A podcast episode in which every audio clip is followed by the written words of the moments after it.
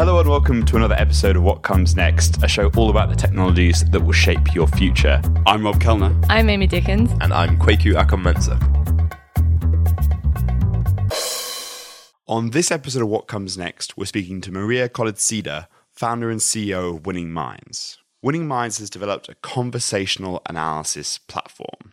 So essentially, it analyzes the recording of a meeting or a sales call, and by looking at the fluctuation in people's voices, can determine things like how engaged someone is, what their emotional state might be, and even whether they're suffering from an emotional overload. The idea is that businesses can then take Winning Minds data and use it to make teams and their interactions much more efficient.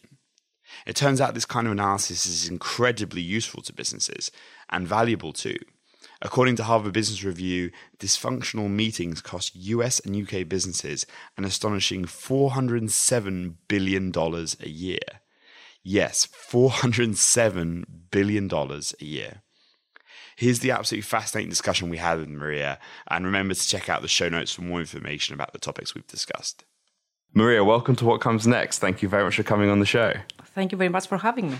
It sounds like you've been through a, a really busy period. Is, um, did you have time to rest over the, the festive break, or is, is there no end in sight? Uh, well, if investors are going to listen to that, probably I should say no. so, no, I didn't have the time to to, to to get some rest or anything. I'm sorry. It's a busy time raising money and everything and Yeah. bootstrapping, so it hasn't been easy.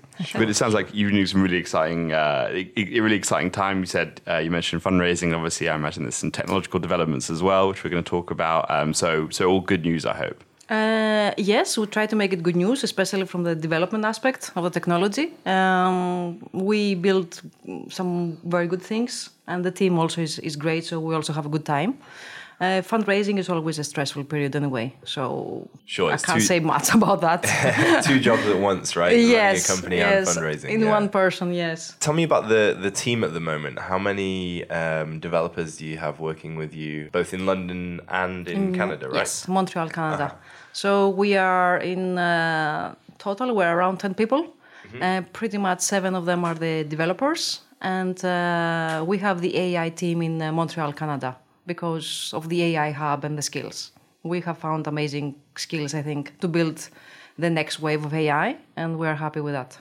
Yeah, we were talking about that before about how Montreal's become this real hub for, for AI. Why do you think that is? many regions they have uh, first of all they have many universities uh, and it's um, they're kind of sophisticated and they like education and they like to know what they're talking about in facts and uh, the other thing is because of uh, the province and the government they have lots of grants as well for research they understand that especially ai it's at the beginning of its journey so you need a lot of time and money to do the research, something that you will not get from from uh, investors' uh, money, for example, right?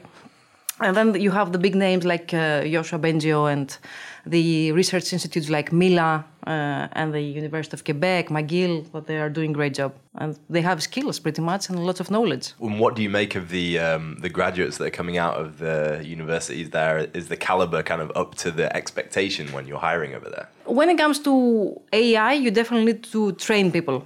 It's because, I mean, okay, you have some open libraries, you have some open systems, whatever, that people can play around, but you keep building new things. So even a graduate, you have to take the time to train them for AI development. So it's, I guess, it's the same in, I don't have developers in London, so I don't know. I, when you have experienced developers in Montreal, it's straight to the point. Straight, straight away, you go to production.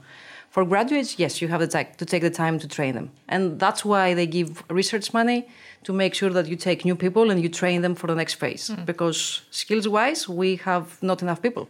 I, I I guess that um, a lot of graduates that are working, or rather are studying towards a career in AI, might never even think about working in the specific type of AI that, that you're working on. Could you maybe kind of start from the top and tell us a little bit about what it is that Winning Minds AI is doing and what makes it so different in its approach? Okay, so uh, in a, in a nutshell, Winning Minds does conversation analytics to uh, optimize performance, uh, uh, process performance actually. So you can we measure the interactions and the quality of dialogue between people to figure out uh, where is the most effective collaboration. Let's put it like that. So the idea started from the real life scenario. Uh, all processes are very um, mechanic. Uh, they are very static and solid when it comes to like okay one two three steps but they don't involve the human element at all but when it comes to the actual decisions you have interactions with people and uh, decision making uh, among people so nobody was measuring that aspect and therefore I mean, even from market data, you have 900 billion losses in productivity because everybody implements new systems and processes, but nothing works. And the reason is because of the human element. So we thought, okay, we should tap into that field and figure out uh, how we also improve specifically the behavioral uh, aspect of the performance of the process. And uh, we realized that you don't know where to start from when it comes to variables. Human communication is extremely massive, it's vague. The amount of data you have are millions and millions per second. And then the current situation in uh, AI, it wasn't the most appropriate way to be able to focus, you know, on the right variables. And we had to start doing research and figuring out, you know, how do we go to the next stage, which is the reasoning AI how you can focus on the right parts of the discussion of all the variables and how you can pretty much understand the know and how behind your assumptions. So I want to unpack this a bit. So yeah. what we're saying is Winning Minds AI listens to conversations, let's say in a meeting, analyzes several variables and we can kind of get onto or several or looks for several kind of data points. But it's fundamentally listening into conversations, seeing how people interact, and then from the data it collects, giving people or, or, giving decision makers information they can use to, to influence how teams interact hiring decisions that sort of thing. Exactly. So could you give an example of, of the kind of data it collects and how that could be used to inform decision making? Yeah sure. So we try to link the whole uh, approach with the process because it's all about process optimization and business efficiency so we take one process let's say call centers and we analyze the uh, uh, phone calls between the sales agent and the customer and during that call, we try to go beyond the statistic, um, uh, st- statistical business metrics like the duration of the call or how many phone calls this agent did per day and so on. And we try to figure what was the behavioral, the behavior at the critical moment that shifted the outcome. So, for example, when the agent is tired, then it has cognitive overload then it has a very specific way that interacts with the agent with the customer and by identifying that part, you know how to uh, do workforce allocation. You know that you should give, for example, to this agent uh, 10 jobs or five jobs, which means customers. And you balance the cognitive load and the uh, efficiency of the agent. We do it by um, uh, finding the patterns during the interaction. So, for example, fatigue can be, uh, depending on the context, it's really important to understand that different situations you can have cognitive overload demonstrated in a different way. So it can be shown by uh, short sentences and interruptions and uh, very um, uh, fast speed rate, for example. Uh, and then we have the interaction from the customer, figuring out how it responds to the cognitive overload, let's say, of the agent. And you can start seeing the disengagement of the customer second by second. And this is where we find, like, okay, this is this is the whole, let's say, description, the whole pattern of behavior analytics in a row. It's the whole package is cognitive overload. That's really interesting that you can detect that. And, and I suppose that there are maybe two components to the platform then. There is, it sounds like really advanced speech recognition, and not just speech, but sort of behavioral recognition, I suppose, mm-hmm. through audio. And then you obviously have the AI, which is being trained on that information to deliver those insights. So you're building two quite sort of different and sort of quite specialized pieces of technology. So do you have sort of two teams kind of working on that sort of separately, or how do, how do those two things how are those two things built side by side? Correct. So going back to the discussion about how many variables you have and which one to, to choose, we had to build a new toolkit that we had to start from the low level features. So instead of going and say, okay, this customer is hungry, for example, we go to the very low level behavioral aspect of the uh, tonality of the intonation of the timbre and and then we combined with the words as well so that was a new tool uh, toolkit starting from scratch and then the combinations and the uh, analytics will give you the second layer of the ai algorithms now it is pretty much the same team because they have to understand how to link the low level features to the high level features. And uh, you, it's not wise to separate them. This this is really fascinating to me because as humans, we're quite adept at understanding body language or non-spoken cues, but we're not actually too good at understanding the actually spoken spoken cues. And we are also really good at hiding that. So we have things like sarcasm where we can hide certain ways that we're things that we're feeling. So are are you essentially saying that what you've got is something that can, can analyze those patterns and give us a bit more information on spoken communication, like our understanding of other types of communication? Yes, exactly. Uh, so we try to codify, codify the and codify the human interaction. So it's not about stealing the other people's thought. It's about understanding, you know, where something has been had the successful or a negative outcome, and Yeah. especially for the process optimization. So yes, you can find more and more. In reality, we give lots of cues about our cognitive and emotional state when we talk anyway. And so by having this low level analytics, you can even touch into that, you know, tap into that deep, dark aspect of the communication. Yes. Yeah. I was going to ask how you go about training um, this algorithm because I would imagine that I- I'm assuming that there's uh, large audio data sets. So the the call center example is a perfect one because you know they're going to be recording lots and lots and lots of calls, so you've got that data there. Um, but I would imagine that that's also fairly specific training for that environment, right? You know, Yes. s- sales calls or uh, sales meetings in another environment, or other calls. Like, let's say you were going to do um, an, al- an analysis of like Samaritan's calls or something, where Yep. you're stopping, where somebody's mediating and trying to stop someone from maybe harming themselves or something like that. It's going to be very, very different environment. So. Have you found some kind of repository of audio data that you can draw on uh, that makes this agnostic, or is it very much acute to each um, use case? Well, that's the whole point of the reasoning AI to be able in the future to start understanding the context and Sure, okay. decide itself what should I do now in terms of the analytics. Now, when it comes to our uh, training, at the beginning for the first two years, we used seven psychologists to annotate uh, thousands of hours of communication in different contexts. So we're able to identify uh, some general patterns, generic part, patterns, behavioral ones. And then we start working with customers. We took the data, and you have to have a comparison because what's happening in in in, in science, most of the um, most of the in findings have been done in either acted trained data through actors and so on, so they're not real. Sure, And yeah. the other thing is they haven't been bridged to the industry level application. So we also have to trust the AI to give us the patterns and say this is how it's demonstrated. So you have to y- use a balance between science and technology to get to the right uh, to the right cues. And building on, on Amy's point about language, I suppose culture plays another role in this too. In that, as we were talking before the show, that there there are different ways that cultures use voices and different pitches that are used to communicate different things.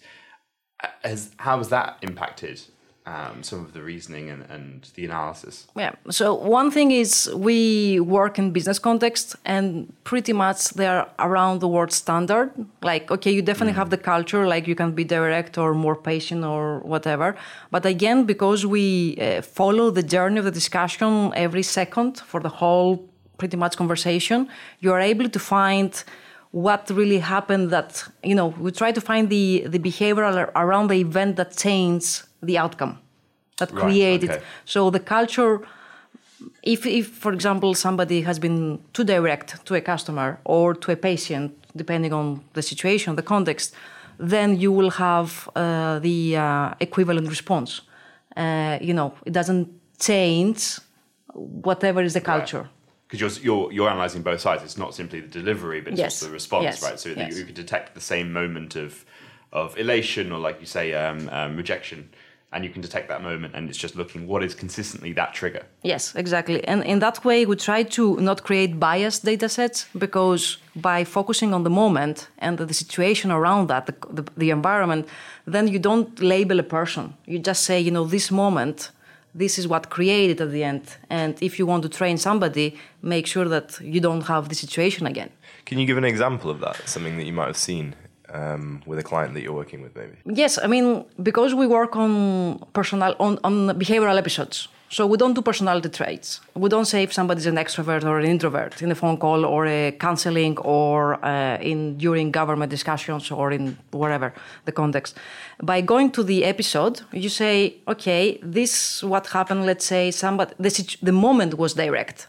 We don't care about the person. We're not here to say this person is extrovert or introvert this moment was direct, and this was the uh, you know cause and effect to the rest of the uh, of the situation of the uh, of the discussion, and that was a trigger, that was a stimuli, and so on. So you take that package of uh, analytics, and you focus on that. So that's pretty much the example if it makes sense. Sure. So, um, so I'm in a job interview, Yeah. and uh, somebody asks me a question. Uh, the interview's been going fantastic up to that point, and um, at some point, someone asked me a question, and I start rushing my answer, and from that point onwards, the the whole kind of tilt of the interview goes badly.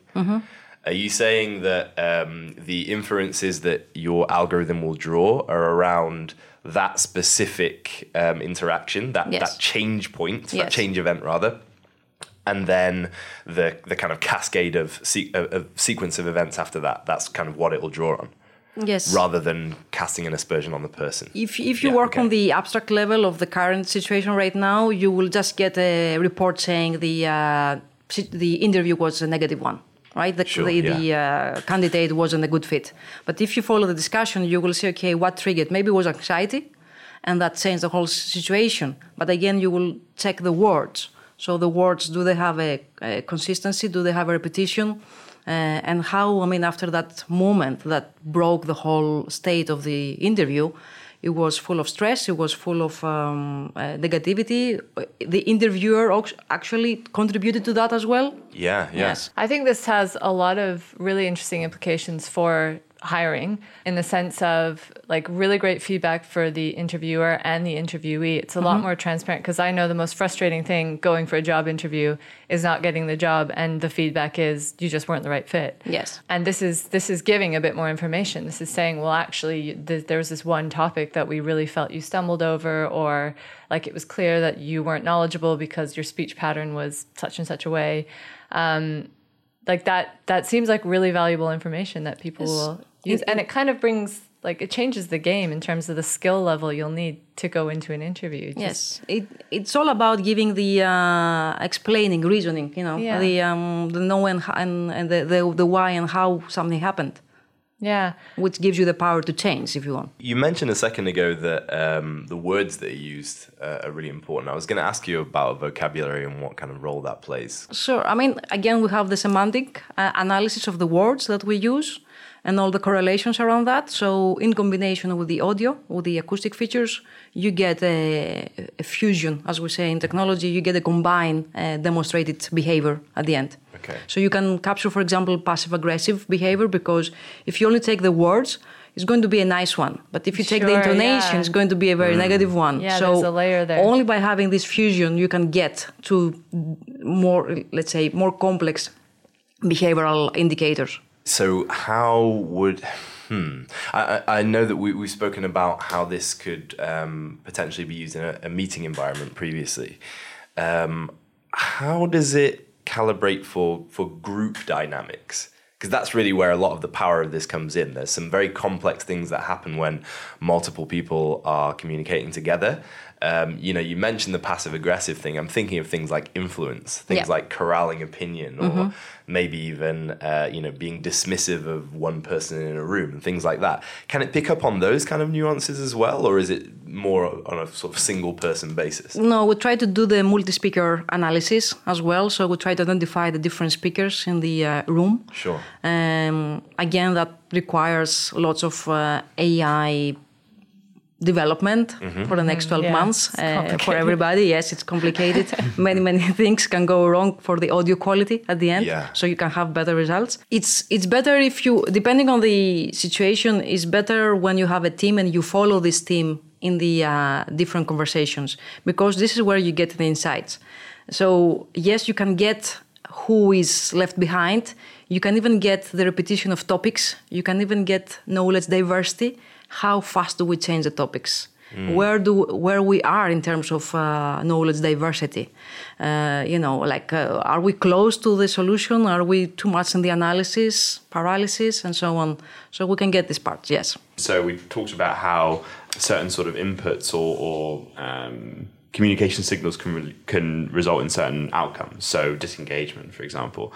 But one of the things we, we talked about before is you you're able to map laughter in a meeting with the creative output of a meeting or Yes. how likely it is to be creative. So you're talking about two very um, almost maybe not laughter, but creativity is a really complex outcome. So how do you measure things like that? How do you draw those conclusions? Uh, well, we, you need to have the outcome of any process, any discussion, in order to make the AI specific to the goal. It's important. Uh, so, if the meeting was about creativity, for example, uh, we will see a number of combination of analytics. Laughter is one thing. Then the team has a good feeling around that. Then you will check other aspects of the uh, um, um, overtalk the overlap, as we say, you know, the duration between poses. For example, a longer pose can show reflection as well, which is really important for the creativity. Uh, interruptions shows the opposite, then the topic changes, and so on. So if you take all of that, and that's why we do the analytics per second of the discussion, you get at the end like that was a good meeting that had at the end a successful outcome because we know that from the customer, you know, before we train the data. Then you keep training, and then when you have a trained data set, you have any brainstorming, design thinking, workshop, whatever. And depending on the interactions, you are able to say, you know, something. It doesn't seem that you will you are going to reach any goal in the next three meetings because the dynamics are not in the right shape. Without saying you need that formula. There's no formula in anything, right? You don't say you need 10% laughter and 20% of overlap to be a good team. Hmm. But you get the sense. At the end of the day, it's a gut feeling who quantify that part. You know if something will go right or wrong. We just don't know where and how. But I guess if, you're training an AI, then is the idea that enough people's gut feelings will aggregate out to be reliable? Because if you're sort of training AI on, yeah, that feeling went well, because I, you know, maybe I can I can have a feeling of that feeling went well, but that might be to do with being in a room of people I, I whose company I enjoy versus the actual kind of creative. outcome. Exactly. But if you do it enough times, that is reliable enough a data set to train an AI on. Is that- Yes, that's- yes, yes, right. yes. Before you train it, yes. And then afterwards, when you have a trained data set, you can really say, yeah, you have a good feeling about your team, but sorry, you don't achieve anything, you know. Right, exactly, exactly, yeah, when right. you have that, uh, I wonder how commonly that happens. I just wanted to return slightly back to personality because I find this really fascinating about what you're doing. Because you're essentially taking the the five traditional personality characteristics: the um, openness, conscientiousness, extroversion, agreeableness, and neuroticism, and you've you're kind of you, you've just washed those away, Yes, right? They're, they're disregard them, outdated. yes. Um, and I, I find it really interesting because as someone who's been through many of these personality tests before, it is quite, um, it can be quite disengaging when you just get slapped with this label of this is how you are. And you guys have kind of added in this complex layer of, well, actually, you, you're a different person in different scenarios. So, can you talk a little bit thr more about the research you're doing on emotional intelligence and personality and just understanding that people are a bit more complex than we've given Yeah, them credit okay. for? So one thing I find not very effective as a scientist is the labeling is not helpful for anyone, especially because you don't know where it's coming from. Like how I demonstrate I'm an extrovert only because I talk too much or I'm loud. You know, you don't get the Yeah. sense exactly where you you demonstrate it. And the second thing is uh, all these tests. It's I mean, there are many tests out there that they're not reliable anymore. We know from a scientific perspective that they're outdated. You know, so uh, you you don't want them when it, it's it's more and then they, sorry they take that part and they, they try to say okay how do you optimize something? How you become better by change by adapting this habit? So they take you from the label to the uh, habit which is a massive leap for the human brain okay? So you need to understand how i demonstrate my behavior okay? My my skill whatever. So you need to know this low level features what we do. In the context is important because I can be extrovert here, but in another meeting with investors, whatever, I can be super introvert or whatever. And the other part is you need to have this link between the appropriate behavior that cultivates the habit. So you need to have this understanding, this reasoning again. That's why AI reasoning to actually make the change. So that's why we don't take personality traits and change of habits in our process. We take uh, behavioral episodes and appropriate behavior that is linked to an, an action. In your experience, I'm, I'm sure that you've listened to sort of thousands of hours of uh, audio in, in in the business that you're in. So, how often do you find that there are inferences that the AI draws which are very much contradictory to what you yourself would have perceived otherwise? There are cases. Uh, uh, I'm a little bit now kind of biased because I just follow the flow of the data, and I think I start Sure. thinking like, or the other way around. We both think the same way, me and the AI, and the team and the AI. I don't know. Okay. Um, but we've seen it with uh, customers that the AI had a very different result, and the customer was like. Um, no, this didn't happen. And then, and then you have the, the good thing is that you have always you have somebody else in the room, and then you Sure. have a voice saying, "Oh my God, somebody else says that the truth finally," which is the AI. Uh, so you do have cases where the mm, perception is very different from the uh, data. I guess that makes sense though, because Yes. the perception is going to be based on an emotion and that will vary within every human. But the AI is taking like a learned, something it's learned from processing thousands of hours of data. Mm-hmm. And, and so it's going to be giving, it doesn't have the emotional element. No, it doesn't. It's it's pure mathematics at the end of the day. Yeah. It's not always good or bad, you know. It's Yeah. just the way that It's- the AI works. Yeah. Yeah. Also, it's going to be trained to see through bullshit. you know, because, because the, and, uh, you know, let's think about you know your your if there is such a thing, a typical meeting with ten people in Yes. there. There's going to be certain people who They never say are a word. Very, very good Yes. at giving the impression Yes. that they are contributing to a meeting. There are going to be other people that never say a thing and actually have a hell of a lot of value to, to offer, or that uh, you know they say very little but they actually get a lot of meaning across. So yeah, I, I can I can imagine that you know those two characters in a meeting, one might be thinking of the other, flipping heck, like this guy's talking crap. But um, you know, but no one ever sees that because they're very they're very good at pretending to be Yes. uh, you know contributors. It's, it's really interesting because at the end of the day, what we've seen is down to the culture of the business. Right, Uh, right. There are cases that you know the meeting is has just the wrong shape, right? You have far too many people. Um, half of them they don't talk. The other half they keep repeating themselves or whatever. But the the tool is not here to catch the bad guy. The tool is here to say, you know, you want to, you are a good team. Do you want to become a better team? You know, do you want to become Sure. a better company and so on? So, yes, we can focus on that and say, you know, sorry, bad culture. Or you can focus and say, you know, something you can do better. But it has to do with the culture of the business, if people want to change or not. Yeah. Or if they think it's a big brother situation or. And yeah, I guess that's like a, Yes. a real thing as well, Yeah. right? You know, that it is quite a um, it, it's a lot for, for a company to, to sort of think about being recorded uh, in all of their interactions. You know, you're talking about a lot of analysis, but it's the, the power of that analysis that gives you the, the productivity of the system at the end of it, right? At the end of the day, it's the only part of the business analytics that haven't been measured yet. Mm. Right? Yeah. We have mm. everything else being measured. How many, how much space we occupy, how many hours we sit on a chair, whatever, but nothing around how we communicate and that affects the outcome of whatever we do. It's crazy when you put it like that. Uh, and it's the most valuable one because if we say about human capital, at the end of the day, everything is human based, not the other way around. So uh, yeah, I just want to talk about it from from a, from your customers' perspective. So when they engage with Winning Minds, what do so you, you analyze some some conversations, some some phone calls. Um, what do they then receive in terms of a sort of a, a data packet or a piece of analysis? What do you kind of give them, and what do you work through with them? Um, we give them the what we say internally the high level indicators, which pretty much are the tangible ones for them. They it means nothing if they have like uh, you know the uh, intonation or the speed rate.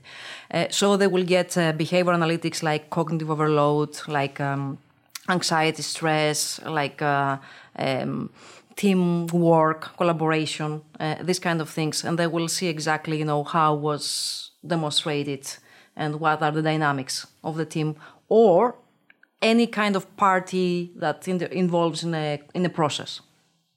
So that they will get the report. Like, and, and usually we try to focus on something specific because you try to to take one step after the other and say, what's the biggest, let's say, um, barrier of your revenue leakage mitigation? These kind of things. You know, uh, let's say, okay, you have tired uh, uh, um, agents. Okay, that's the biggest thing that you have, and then you start fixing the rest.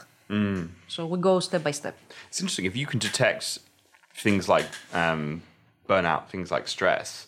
It also it, it it sounds like you have a really interesting line in communicating with HR teams too, because I guess one of the problems with HR as a practice is it's often reactive. You know, I, I observe a problem or someone comes to me with a problem and I then fix it. But actually, what you're saying is you're able to detect these signs really early on with really interesting data. So actually, it sounds like you know not just sort of business, decision making, but also you know human resource as something that is more quantifiable, like other kinds of resources. yes, you you try just try to put the human element element back to the context, right, and give the mm, describe the the environment, the situation. Uh, not all problems have been solved yet. We have a long way in front of us as businesses as, and as fields of AI and science and everything. So step by step, but uh, yes, we get interesting insights. Let's put it like that. Um, I've got some use cases Yeah. that I'm going to throw out to you. Here we go. Okay. And I'd love Don't make me the bad guy here. I, no, no, no, no. I, I'd, I'd love you to uh, either, you know, credit me for them when this goes, okay, or okay. shoot them to pieces okay, immediately. okay. Um, Should they keep notes for our business development? so, okay, so um, the interaction between pupils in a classroom and a teacher. So, Fascinating. how many pupils are um, are learning productively? Um, and I guess you would use the the end goal as maybe test scores or some other form of performance. You could talk about the class size. You could talk about how many teachers. You could talk about the way in which they are interacting with one another. Has that been something that you've looked into at Um, all?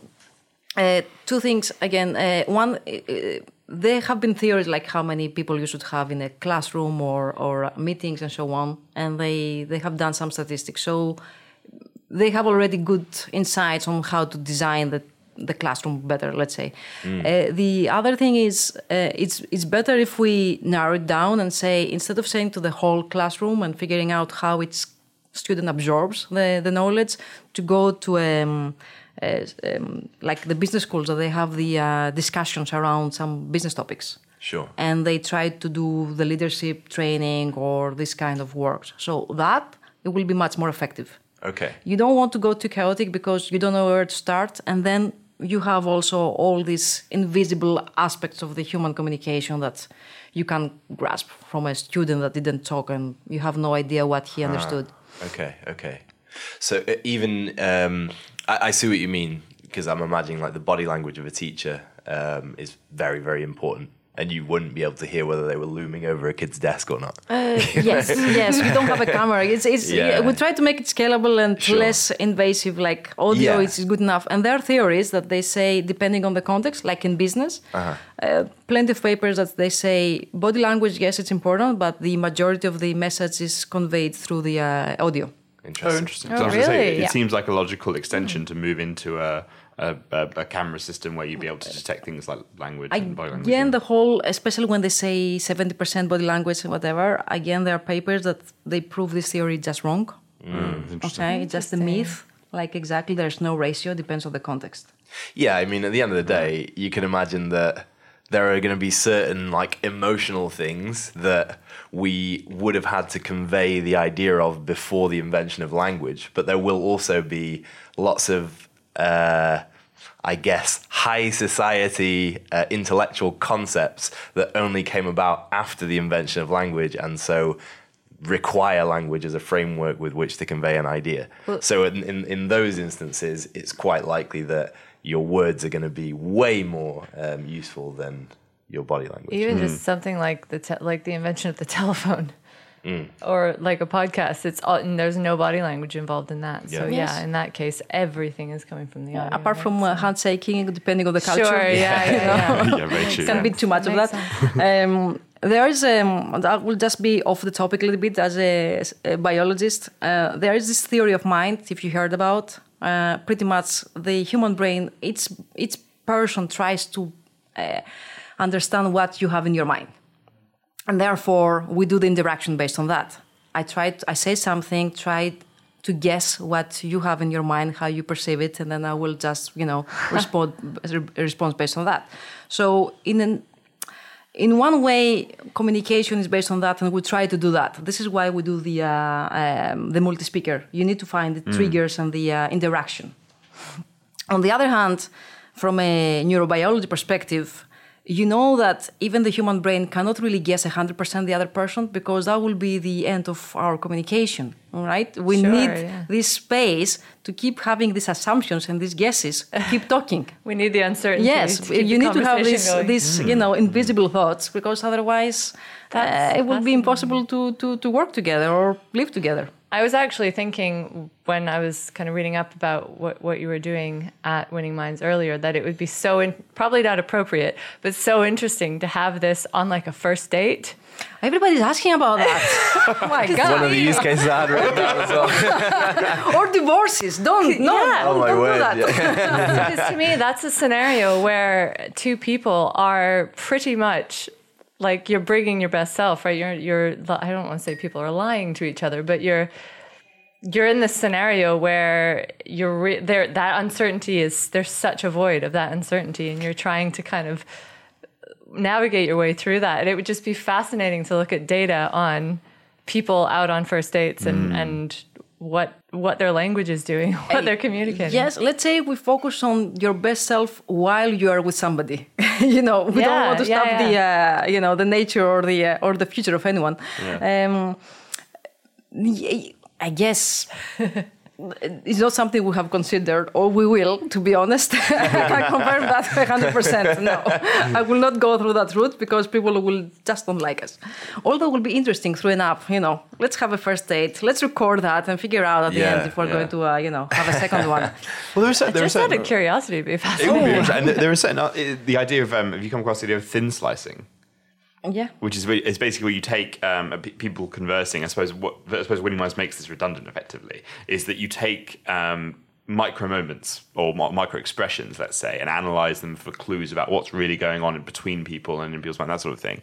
But and the reason you call it thin slicing is that the human mind is incapable of perceiving these subtle. Um, indicators let's say so you need to basically break it down into very small moments and analyze very small moments over long periods of time so that's being used or that's being applied to look at how married couples communicate and whether or not um, uh, there is a future is a bit hard, uh, harsh, but, but um, the quality Will of the relationship, last? that sort of thing. Um, well, this is kind of, it was in it was in the Malcolm Gladwell uh, book Blink where he was saying there's a marriage counselor who can t- after a few thin slicing sessions can give you a conclusion uh, or diagnose whether or not your marriage will last, which is terrifying. Terrifying. But but, but, But interestingly, like what you're doing something uh, it's not it's not any, in terms of the, the purpose that, but in terms of the the analysis and the discipline automating that through AI or, or, or accelerating that through AI, I suppose, is looking at these really hard to, to hard to analyze bits of bits of data people can't pick up on.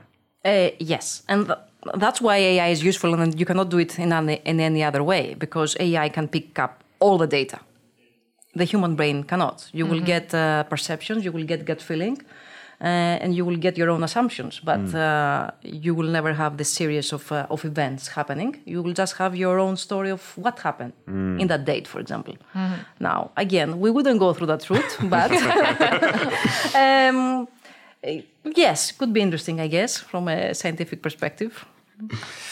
Um, another use case. Another one. Something we go. good, please. it's unlikely. That says it all. That says it all about our previous. oh man, I, I, I'm not so confident in this one. We'll give, we'll give it a go anyway. oh no, it's okay. Say everything. Can you? Um, could you analyze uh, the audio from lots and lots and lots of different movies and give some kind of formula or assertion for what speech patterns make for an engaging movie? Um, if you maybe took the the objective to getting a you know a I don't know a ninety five percent plus rating on IMDb or uh, Rotten Tomatoes or something like that. yeah, the, I think the, the metadata are too many in that case. You need to know the like how well the movie did to the movies, like to the cinema. You need to know the the corner like it was an adventure, it was a drama, it was a comedy. You have to do lots of classification, separation, clustering. Uh, I guess you could. I have no clue actually. You might find some good things. Um, I suppose the other thing there is. I don't know. Sorry, yeah. Uh, The, the other thing there is that um, the a movie is contrived. You're not actually uh, doing natural language Yes. um, analysis. You're It's do like an improv session. yeah, Yes. yeah, exactly. Okay, so we're gonna strike off movies. that's, that's not a good Okay. one. Well, so I suppose, Oof, I suppose less work was- for me. Good.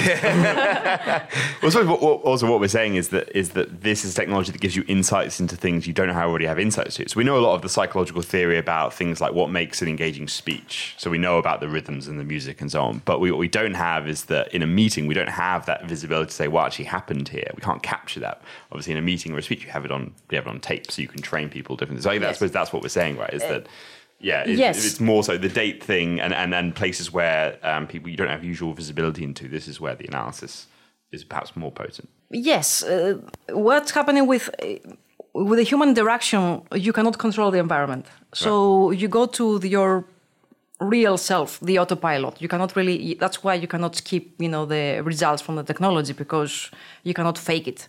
If somebody fakes it, then probably he's the best.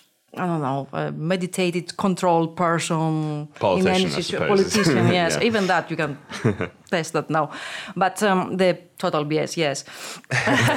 so um, uh, it, it's for that situation where you need to understand uh, the context and you know what really happened to give you that result if you want to become better on something so in sales or whatever it's the script it's one thing but then it's the, the direction. And, and that's why they I go back to the processes are rigid you have the script in the sales fine. You have to follow the, the script and you have to ex- anticipate the objection or the uh, angry customer whatever. But in reality nothing goes according to the plan. So you need this adaptability. And you need to understand what happened during the situation that you know didn't give you the, the script at the end Okay, so so that kind of leads me quite nicely onto, um, I guess, asking you for your your kind of predictions for where this technology might go, winning minds specifically, and what are the most exciting parts of uh, the technology map that you're currently working on? because we are working on the engine of the whole analytics i think we can have uh, many applications in all these voice uh, devices voice commands chatbots uh, processes in many many verticals that they have the human interaction from sales to mental health to esports when they play games and figure out the winning strategy of a team the way they communicate in seconds All right, okay. Yes, uh, we have that in our list. So That's yes, cool. yeah. Next one. I didn't think of that one. Um, so I'm thinking that this is how we want Winning Mind to, to be. We are an expert in analyzing and understanding the human direction and giving that insights to the different applications. Uh, but the voice thing is going to be the next thing. Have you have you thought about using your data to train the AI in its interactions with humans? It's the other way around. So training Alexa how to be compassionate in a in that a could be an application, yes. We don't do it as a company, it's not our use cases, but you could take this knowledge and transfer it to that field.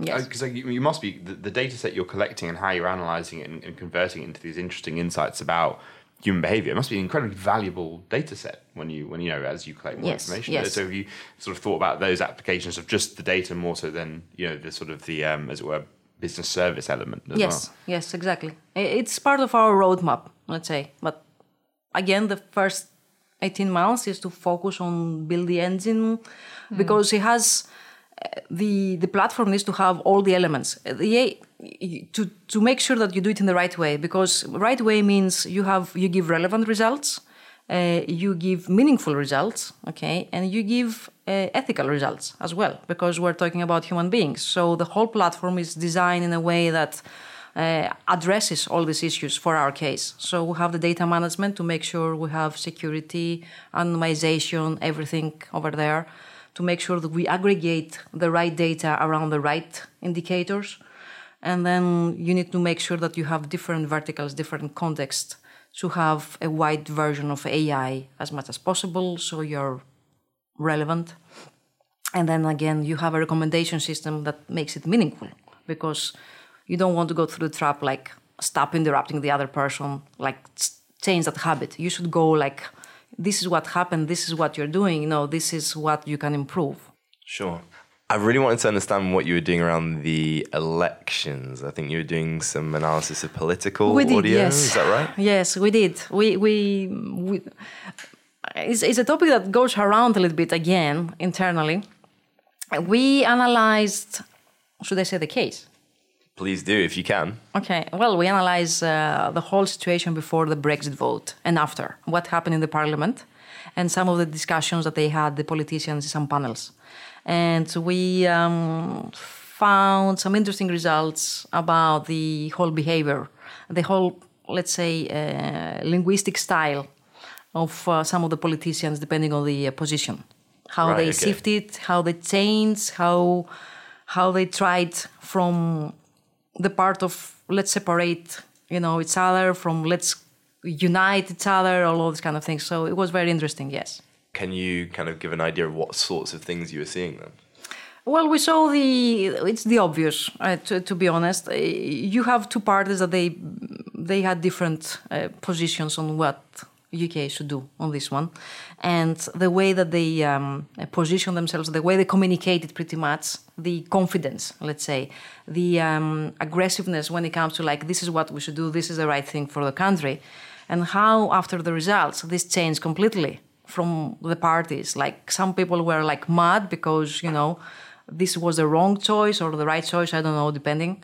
And some people were like, okay, now the tough part is coming. Let's be united again. So from instead of having a position, we'll be like they started saying apart.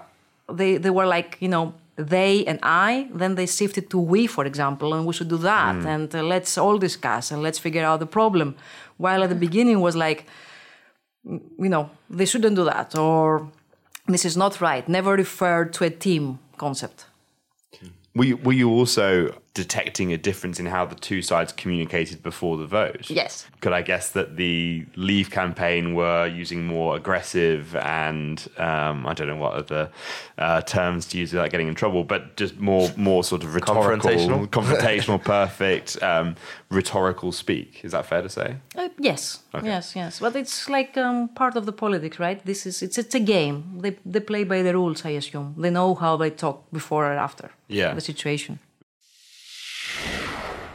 That was that was wicked. Again, like just thinking about um, all of the different ways that AI is eventually going to be used, and you come across a company like Winning Minds, which is, you know, doing something which seems really, really novel um, with some uh, really interesting use cases. Not that we actually found any of this. Shut down many shut down in pretty much every uh, sector that we thought of. But you know what? I, I, I know Maria now isn't here to kind of defend this point, but I still think that schools is going to be a big one, even if it's not, uh, you know, every single school. I think there will be some kind of higher education, higher institutes of higher education, rather, um, where exceptional individuals are put in lots of different circumstances, and their audio is analyzed to see where they perform at their best. It's kind of like how do you put together the the ultimate like intellectual like hit squad, that kind of thing. Yeah, yeah. Um, it just seems like there's too much at stake and such a, a, a massive benefit to getting that right at an early stage in someone's uh, someone's development in their schooling life.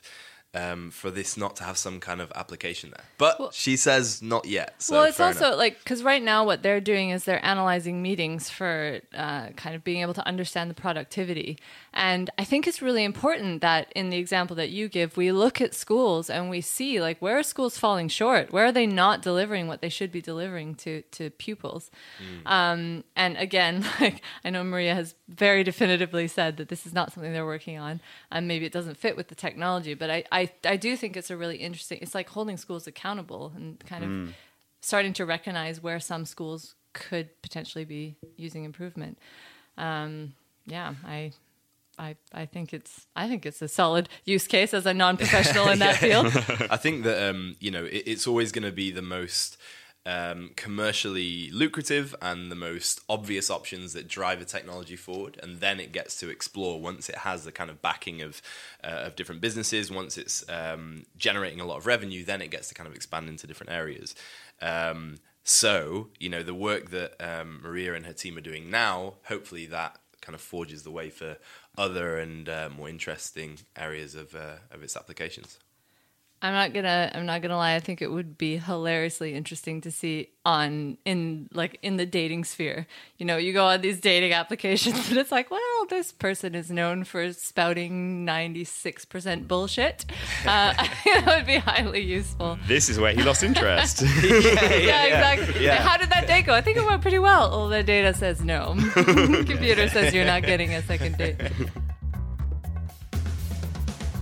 Thank you very much for listening to this episode of What Comes Next.